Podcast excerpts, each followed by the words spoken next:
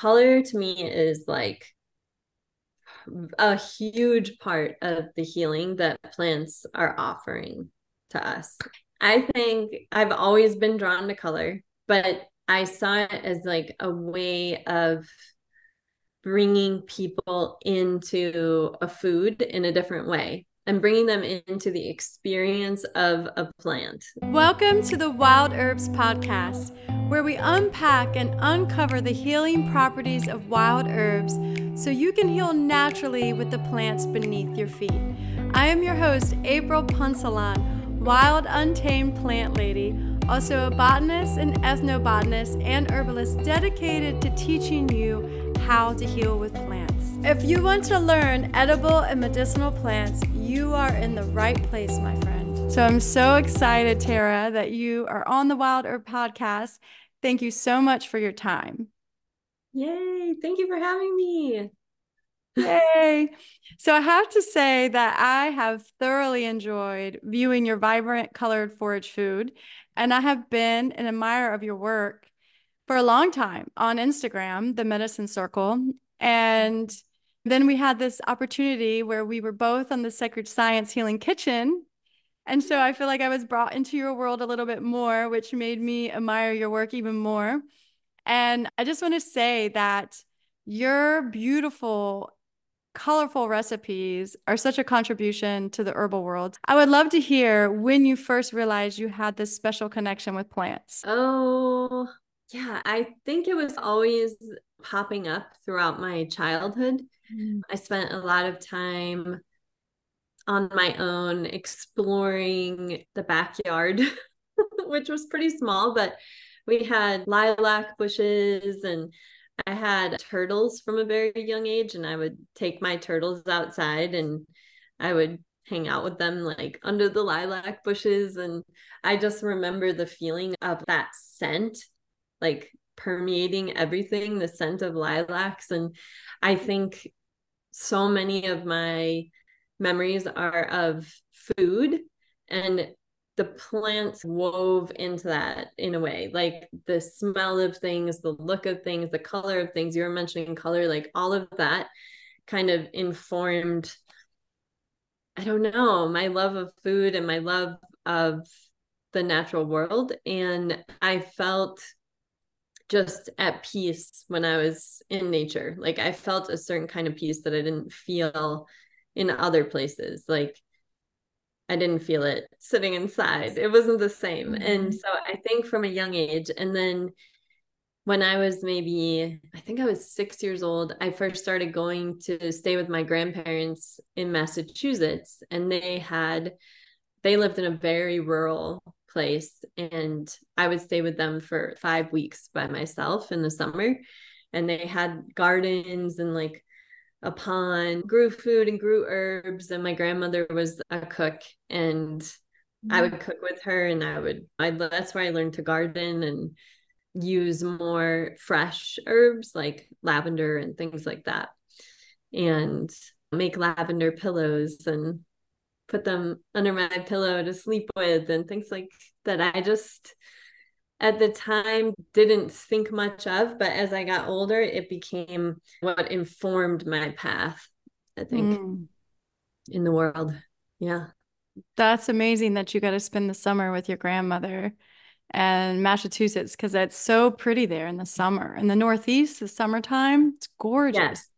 Yes. It was life changing. I grew up right next to the city in Chicago. And to go out there was like a totally different world, completely different to see the mountains out there. Not that they're mountains like in Colorado, but it's like these huge green mountains right outside the back door. It was just a different than seeing my neighbors' houses everywhere. We were in the suburbs. I think too that the fact that you have these memories of being under the lilac bush and the the feeling i love how you said it just felt different outside and nature. And i hear that a lot from medicine people earth conscious connected people that come into this world with that mission. From a young age you just feel better outside and you're very connected and your best memories are from time in nature. So I find that fascinating. It's almost, I don't know, maybe the earth starts to communicate to the to, to her children, to the earth protectors and the medicine people at a very young age. Hey, okay. Yeah. You're, and you're a helper. I was, I had a lot of different stomach and health issues as a, a little kid. And so there was, I have a really distinct memory of one time being outside and I was in pain a lot and a lot of discomfort, going to the hospital, going, doing, having to have all these like crazy tests at a pretty young age. And I remember like being outside in all these dandelions and just getting this I don't know if I would call it like a vision like in in the religious sense but more like I had this understanding from the dandelions or from the plants themselves oh you have to like sit up it was like you have to it showed me how to not feel so much pain in mm. my body and I was maybe 10 years old when that happened. And then I would go back to that, like when I was in a lot of pain. So it was like showing me how to work with the pain. And I would imagine myself in a field of dandelions, like when I was in those really painful moments or in the hospital. And I would just breathe it down into the earth. That's powerful. Yeah, that's a dandelion. Yeah. One of your plant allies, huh? Yeah, it's one of my favorites. I always talk about it in the class. I'm like, guys, it's everywhere. It's everywhere. It's a weed. You don't have to be like worried about taking too much of it. It's a dandelion. And I, before the bee friends of bees come, because I know like people get really worried about picking too many dandelions. You don't have to pick a whole field, but if you're in a field of dandelions, it's okay to harvest like a good amount because they bloom so fast. They come back so fast. And it's yeah, it's amazing. They're just That's... like a prolific, brilliant plant that is there for us through the whole year. They're like here's my roots, here's my leaves, here's my flowers. And yeah, yeah, have the star celestial kind of feel and the rooted feel at the same time. Like they're mm. able to mm. bridge those worlds, I think. I love that. Yeah, a bridge from the upper and the lower world. I love that. Definitely. Yeah. And I think they're, they're one you can grow in your garden. Like I had to work hard to get them in my garden, to get them in my yard. I finally did. And they germinated in my pathway uh, and the walking path to the front steps. But then I was able to use those seeds. Actually, I didn't use those seeds. I had to dig up ones from the pathway and plant them into the garden. yeah. So now I have them in the garden, which is nice. But I do think they like to be wild but it's fun. Like I'm really toying around with the idea of having a wild herb garden. But totally. what is? I would love to hear because you have this amazing connection with dandelion. It's been your plant ally since you were 10 years old. And now you make these amazing recipes and food and connecting with plants daily. What is one of your favorite ways now to work with dandelion? Oh, that depends on the season. Like flowers. Let's talk flowers because I love the color. I love that you work with color and I would love to hear how yeah. you get that yellow. Or um, you have a recommendation for how we can get the yellow color into our food. The yellow uh, dandelion. I the thing that I love to make with dandelion flowers is just a simple dandelion syrup. And then mm. I turn it into I actually I'll make the dandelion syrup with just the flower heads. And I have made like dandelion wine that was actually something my husband and I made on our first like real date was let's go out and collect like a billion dandelion flowers and then make five gallons of dandelion wine. But I like to make a syrups with honey. And for people that don't use honey, you can just use cane sugar for the syrup. But I do that and then I make a vinegar with the uh, like roots and leaves in the springs mm. So it's like a whole plant. They're Ooh. separate, but it's the whole plant. So the roots and leaves go into the vinegar, all chopped up apple cider vinegar. And then I make a dandelion switchel. And that's the drink that I have like the whole summer. Wow. Because, and a switchel is a really it's a pretty old drink, like hundreds of years old. And usually it would be like a shrub. It's a similar, very similar thing. But people would make it on the East Coast actually. But it was from, I think it was the Caribbean, but I am mm. not 100% sure. I'll have to look that up. I always forget all the places. But it was a way to keep people because it has all these minerals because dandelions contain so many minerals that are like the mineral rich perfect food to be eating. Plus they're a bitter which we want to activate our system in the spring wake everything up get things going. They're prebiotic they contain inulin they have all these amazing things in the roots and leaves um, and the flowers and the little green. You want to keep that green bottom, but you want to keep the green bottom on these flowers, like just like calendula. You want to keep that medicinal green part. So the the syrup is a golden bright yellow and then the vinegar is not but but it ends up being really bright and sparkling i just put it in sparkling water and it's like so hydrating it has all the things to balance out your hydration, which is what we really need in the summer. So, and so when you make the vinegar and the syrup, when you make your switchel, yeah. right? you make your switchel, do you do half the vinegar and half the honey? Or how do you put, do it? I put a couple tablespoons of the vinegar in mm. an eight ounce thing. I'm more I'm I love making desserts for people, but that's not really necessarily my go-to. Like I'm a much more savory bitters. I love all the I really want to taste things strongly. just mm. who I am. But yeah, you can put as much of the syrup as you want into the switchel. But I only probably put like a tablespoon. So it's probably two to okay. one the way that I do it. So every time you make it, you're getting some of the syrup and some of the vinegar and you're adding it to your sparkling water and then yeah. that is your switchel. Nice. I'm gonna have to try that. There's yeah. a lot of dandelion flowers right now in Charleston, and oh. I was collecting some just to maybe make a breast oil and putting on my food. But it would be fun to try something different that I've never done. So thank you for sharing that.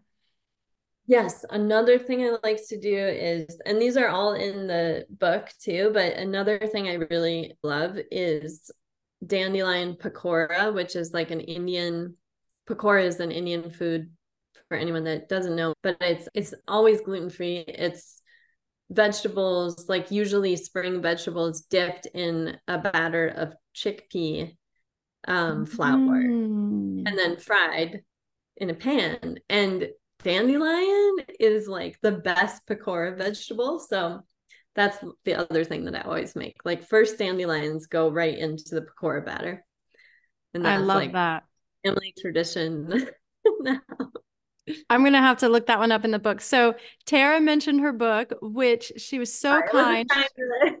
to like she sent me a copy. She sent me the book, and I'm telling you, it was like one of the biggest surprises foraged and grown healing magical recipes for every season. It is amazing. So we'll definitely talk more about it at the end and de- definitely write it down now. Foraged and grown.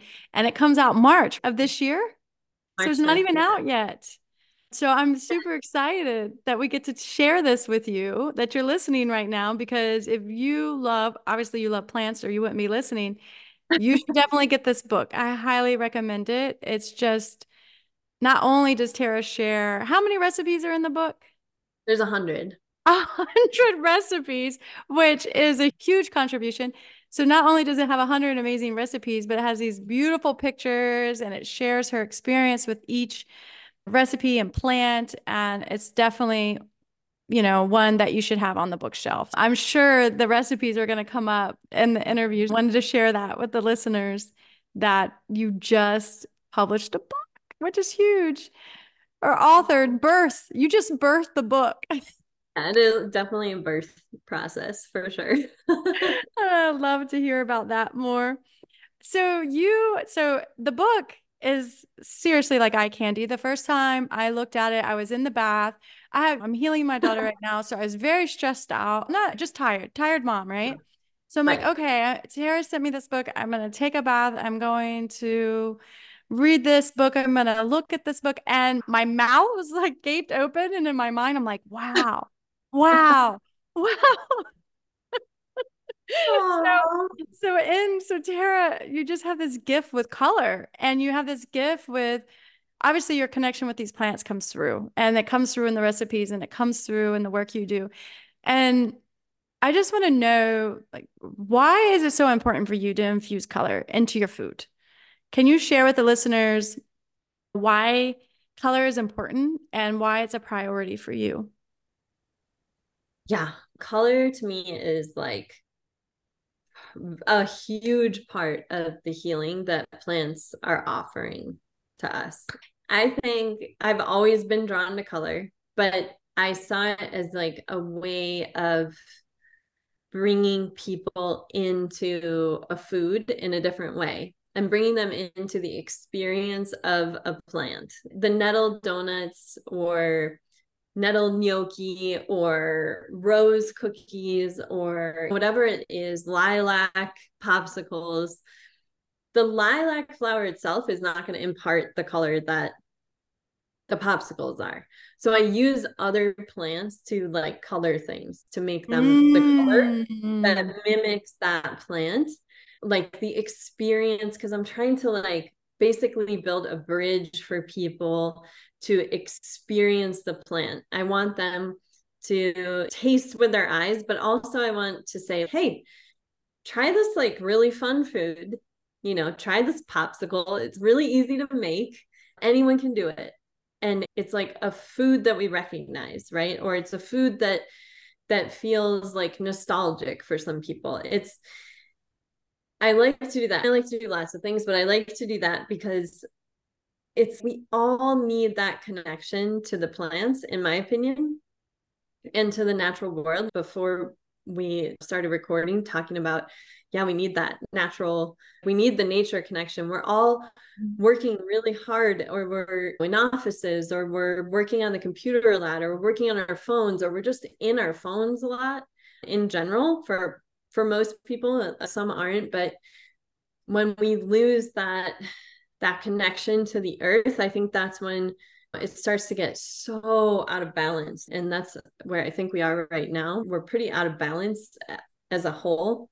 And it just creates a lot more suffering like that. So I think if we have the the connection, if we have the invitation to step outside and harvest a dandelion, or we have an invitation just to taste a thing and we're like wow this is really the color of roses this is really what it tastes like to eat a rose this is really what it smells like to eat a rose it just to me is like one like the bridge or like the receptors it's just like more ways to introduce people mm-hmm. to the mm-hmm. You do such a good job you really do. Because even your Instagram account, like I've been following you for a while. And when you make something with these plants, like roses, I'm always like, okay, I need to go grind up these roses. I need to spread, like, even when you're sprinkling the rose petals and the way you do it with so much thought and intention, like you can tell that you're very intentional with what you're doing. And I love, like, I read your spruce pine popsicle recipe. Mm-hmm. And I love that you use chlorophyll to make it that green color like that mimics the spruce. So what you're saying is you may not be able to get the exact color from that diffusion or decoction that you make for the popsicles, but you can put that chlorophyll in there so then you feel like you're connecting with the color of the spruce and of course you're getting the benefit from the chlorophyll. It's like you're embracing the spirit of the plant and then you're infusing it into your body. Have you noticed are there any particular plants that you've noticed your vibrational frequency increase? Or a recipe in your book where you're when you eat it, you feel vibrant, you feel alive? Oh, I would say probably all of them, but um, And I think that like that is the point for me and I'll, and I'll also say I cook a lot for classes of people who are trying to connect to the plants. And and I have been doing that for 7 years now. And almost every month I'm creating in these classes and then I started a Patreon when the pandemic was happening. And so I guess 2019, I think is when it started. And so that also was, I'm creating for that purpose. Like I'm creating these things to share with people. And that's always been the case. Like everything food wise that I've been doing has always been as like an offering to people. Mm an offering to like myself, an offering to the land, an offering to my ancestors, an offering. It's an offering. Food, in my opinion, is like, or not my opinion. I guess that's the wrong way of saying it. Food, in my way of, I don't know, the way that I think about it is as an offering. Mm, I love that. Yeah, I just went with my husband to Greek Orthodox church and the father was saying that like you have to honor your gifts. You have to honor what because they are from above, like they're from spirit. And what you're saying it is like an offering. Like you are connected with your gift and you're sharing your gift. You're doing the work that you're here meant to do. So I love that you think of it as an offering. Or it is an offering. It's an offering to all of us and of being in alignment with your dharma and your purpose you can produce things like this amazing book because you're just following that path. I think my daughter yeah came home from the same day and it had a thing and it said when you honor your gift and you're in alignment with what the gift is what the higher being that you recognize whether you call it god allah great spirit it multiplies so it was this old Bible story, and it was like the person, the people that had honored their gifts, they multiplied and multiplied, versus the person who put it away and thought, mm, "No, I'm not going to do it." It didn't mm-hmm. multiply, and I thought that is interesting. That if you do show up and you honor your gifts and there you see them as offerings, it's going to multiply because you're rewarded and you're honored um, for doing that. So you founded the Medicine Circle. What year did you get started with the Medicine Circle? That is, a, I actually don't remember exactly, but I like probably 10 years ago that I started that iteration of it. But I started with circles like a really long time ago. So I was a painter and I'm still a painter. I just haven't painted in the last couple years, but all my paintings are circles. So it's thousands of perfect circles layered on like really large scale wooden surfaces that I build.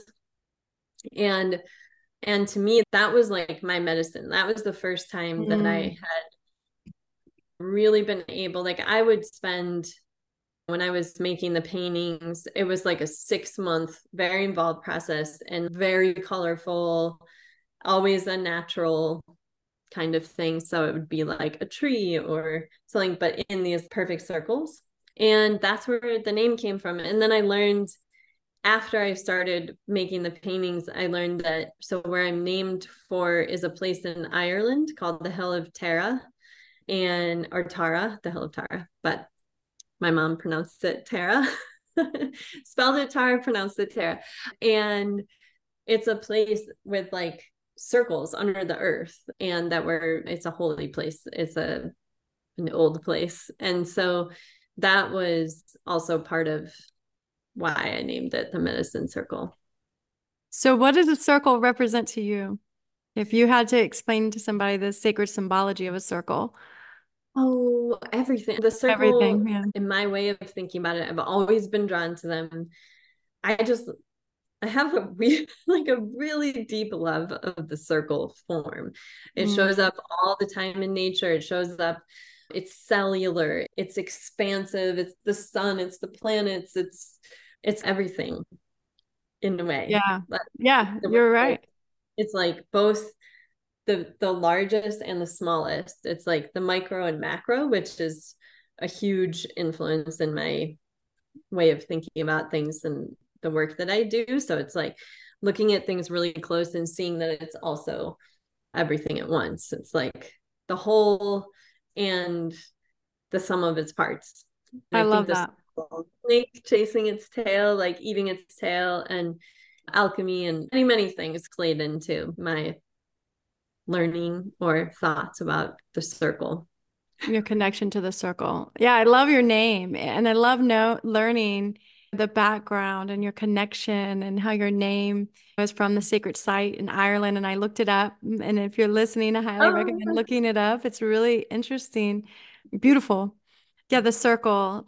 I love the quote by Aristotle the whole is greater than the sum of its parts. Yeah. So I always think about that when I'm trying to teach herbalism and wild herbs. That like if you connect with the whole plant, you're gonna get way more than a supplement because the whole part. Oh, yes. Yeah, I love that you brought that up. Looking at your website and your work and following you for some time, I've noticed that you have this connection with roses and rose hips and hawthorns and nettles. And so I mm-hmm. didn't know if you could share with us how has your connection to these plants benefited your mind, body, and soul? Oh gosh. Oh, it's like it's I think it's not even a quantifiable thing. Like it's not a measurable thing because nettles for me really became a teacher. I, I have a really distinct memory of the first time I was stung by nettles as a child and and how that that really imprinted like in my system. And then as i got older just like learning about them relearning about them coming back to them i knew that i wanted i i knew that i could work with the sting of them.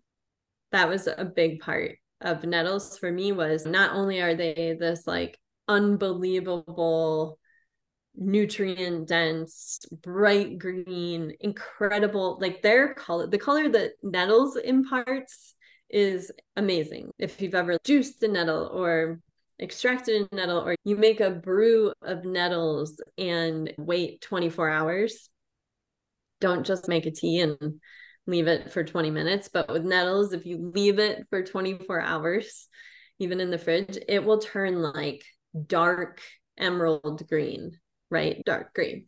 And I think just that medicine that they carry is so incredibly powerful.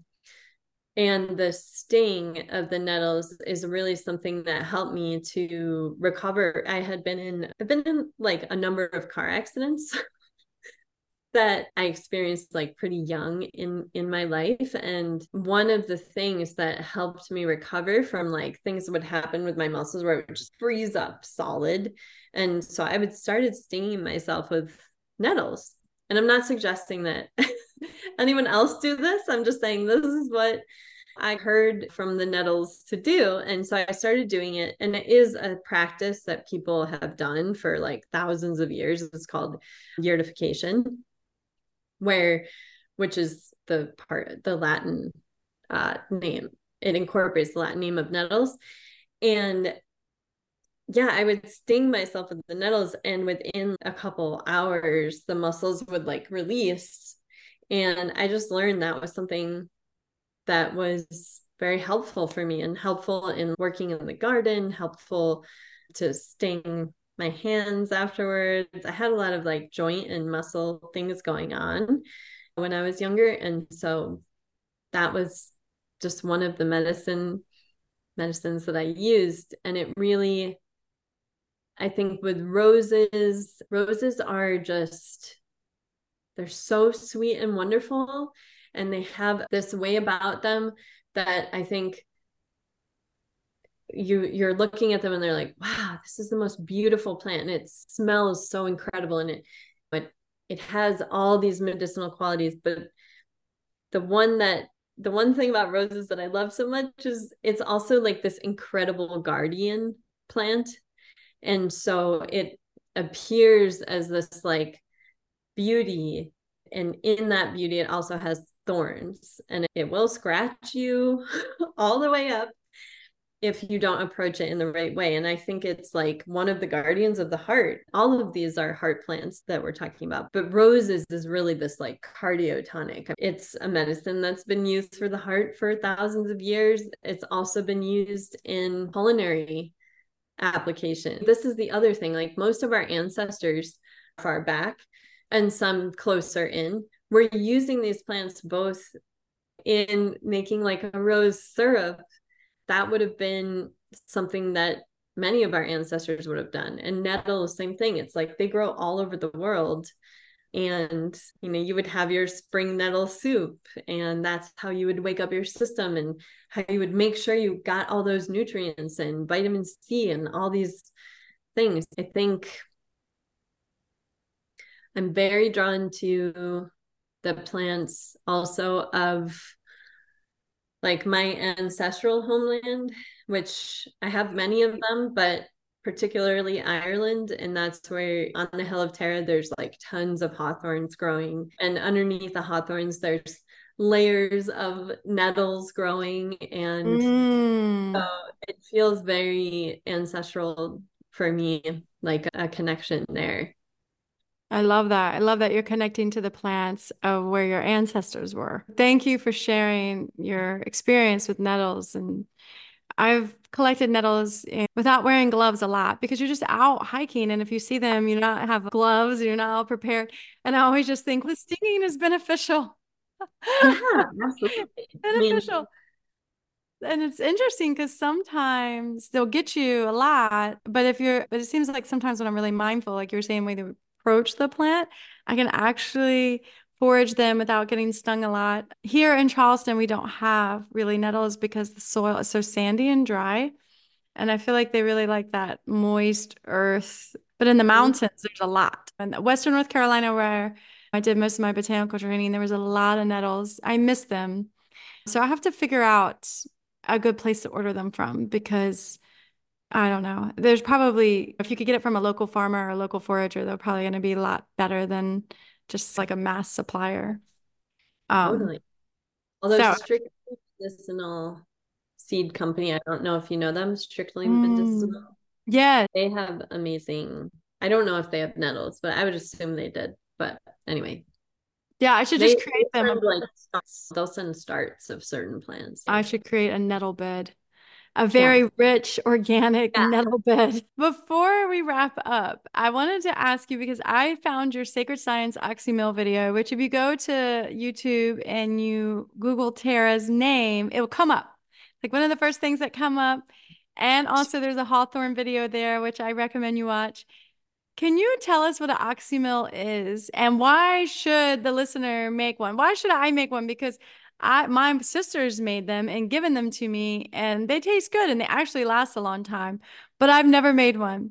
So I'm hoping that after today I'll be inspired to make one. And so I would love to hear what is oxymel and why should yeah, why should I make one? well, I love oxymels. I think they're just first of all, they're an ancient remedy. So they are oxymel is oxy means vinegar. It's that's the root vinegar, and then mel is like miel, which is like honey. And so it's vinegar and honey. Very old fire cider is an oxymel. That's basically what fire cider is. It's all these plants and herbs and things in vinegar with honey. I love to use vinegar. So I make lots and lots of vinegar extracts. That's one mm. of my mm major things because lots of people can't have or don't want to have alcohol. That's one reason.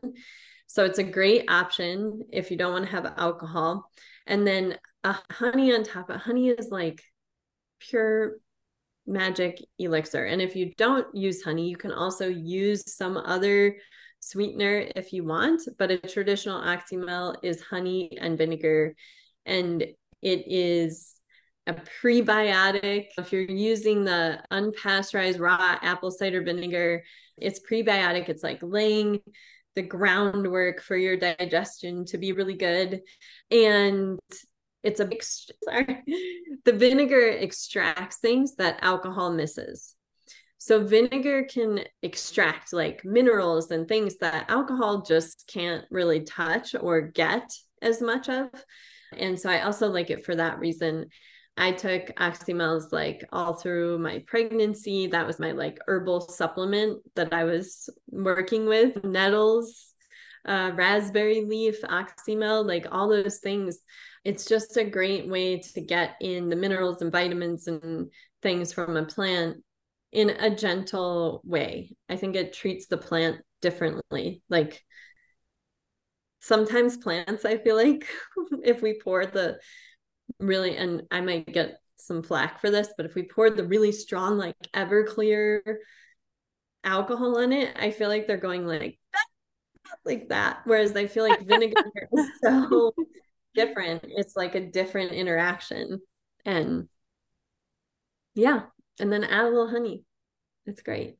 I love it. And so when you do your when you take your Oxymel, are you doing a teaspoon? Do you have a particular time during the day that you recommend people take the Oxymel? I my feeling about all things is take it when you remember mm-hmm. because yeah, right it's really hard especially like for myself like I'm all over the place and I'm running around all day and I have a child and a full plus time job and all these things. So I just try to put everything by I put things by my tea area where I'm going to make tea in the morning. Like if you drink coffee or whatever you do, like putting it somewhere where you know you're going to go to and then just take it.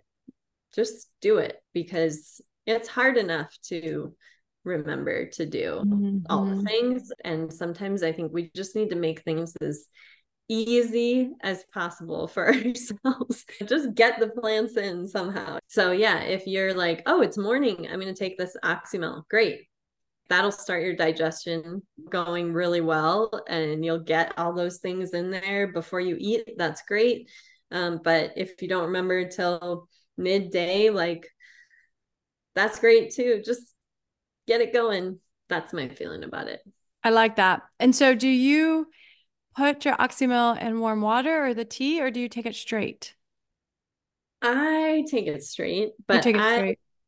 But that is, you can definitely put it into teas. I also put Oxymels as salad dressing. Mm. So I use mm. it with like oil and make salad dressing with it, which is really great. Like rose hip Oxymel is excellent in mixed with like olive oil for salad dressing. It's vinegar. So you can use it any way that you would use like a vinegar. Um, and I keep my honey separate from my vinegar extracts. Like most people put vinegar and honey together with the plants, and I wait because I sometimes don't want the honey. Sometimes I just want the vinegar. And so that's the way to do it too. And then two, when you strain the plant material out of a honey, like it takes, I feel like you lose so much of the honey. So I've never done infused honeys because I don't want to waste the honey. I so never,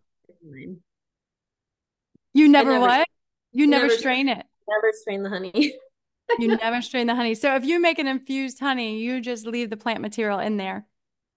I'm not here's the thing i'm not a clinical herbalist the way that i look at it is i'm free in that way i can do whatever i want i'm not giving medical advice to anyone so don't take my word for it you got to follow you've got to follow your own intuition and your own due diligence you got to do all that but for me i don't strain it i have jars of honey with plants in them that are seven years old does it, they're like candy little. I love that you are more free and don't strain it out. And I sometimes don't with my tinctures. Like I'll leave them in, and then the plant material just all settles to the bottom.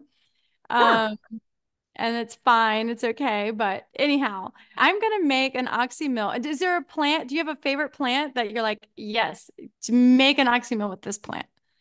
Yes, rose hips for sure. Rose hips. Does the vinegar extract it really well? Yeah. Does it preserve the so, vitamin C?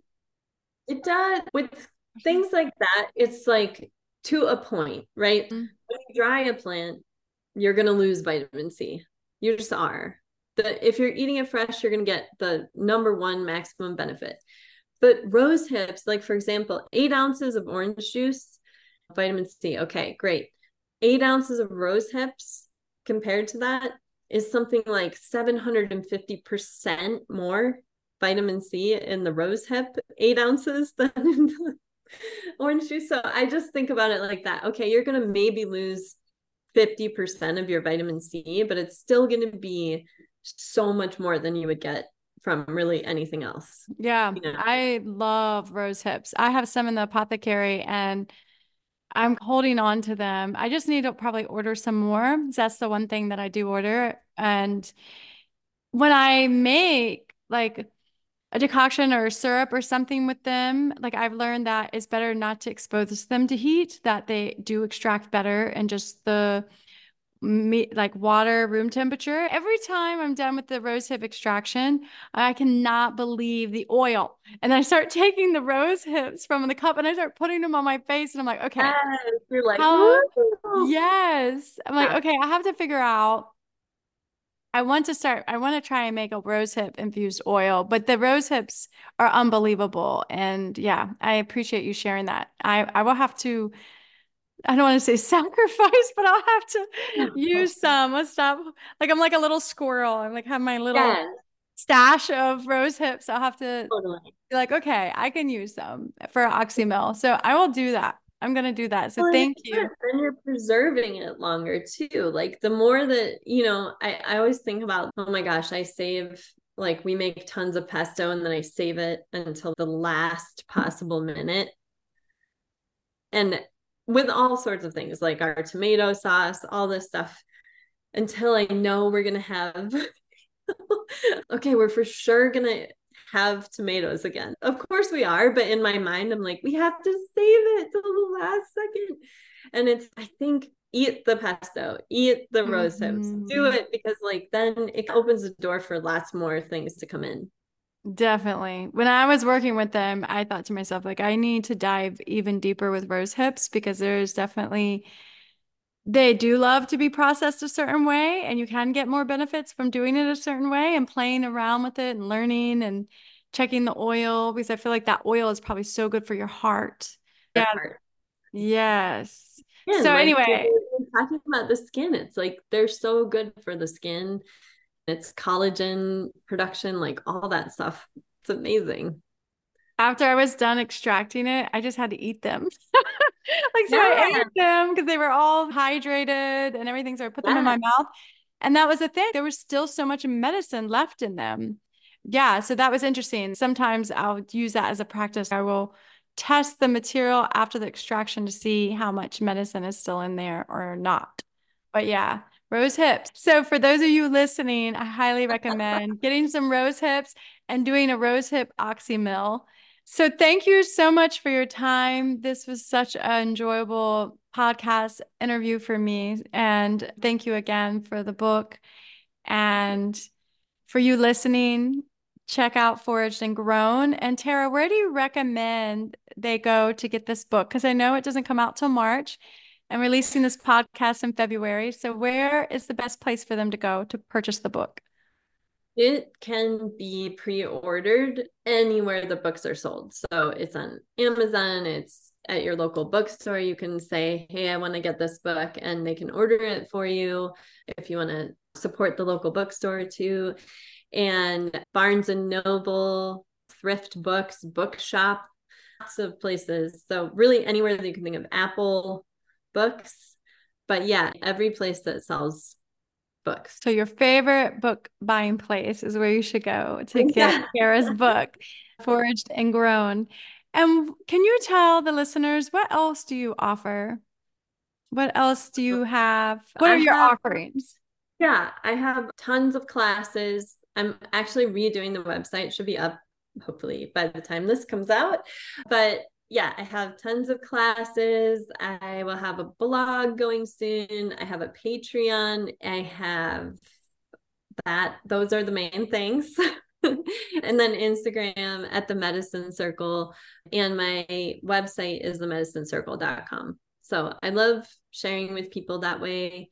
Yeah, those are the main things. And anyone that pre orders, I'm also sending like a bonus ebook with 15 extra recipes that they can start doing now. Oh, um, wow. Anyone that pre orders can just email me personally at tara at themedicinecircle.com and I'll just send them the ebook with I if they that. like just a screenshot of a receipt or something. Very cool. So definitely get the book so you can get those free recipes if you pre-order it before March. What is the date? March 5th. March 5th, 2024. Yeah. And if you listen to this after that day, I highly recommend still getting the book. And I will put links in the show notes to Tara's website and Tara's offerings. So thank you so much for being on the Wild Herb podcast. It was such a pleasure. Oh. I'm definitely going to make the rosehip oxymel and you've inspired me. And I'm gonna, I want to try some of these recipes too. So thank you very much. I hope that someday we can have a garden party together. yes, definitely. Definitely. I need to come to Boulder and then hopefully you can come to Charleston. Yes, I would love it. That would yes. be awesome. Thank you so much for having me. I love all that you do too, April. It's so fun. Oh, thank love you. It. Thank you. Thank you, Tara. I know you love that podcast with Tara. Head to the show notes. Check out her book. I highly recommend it. If you like this episode, please share with a friend. Make an oxymel with dandelion flowers this spring and give us a good comment. Show us some love so we know you're listening. Many blessings and stay wild.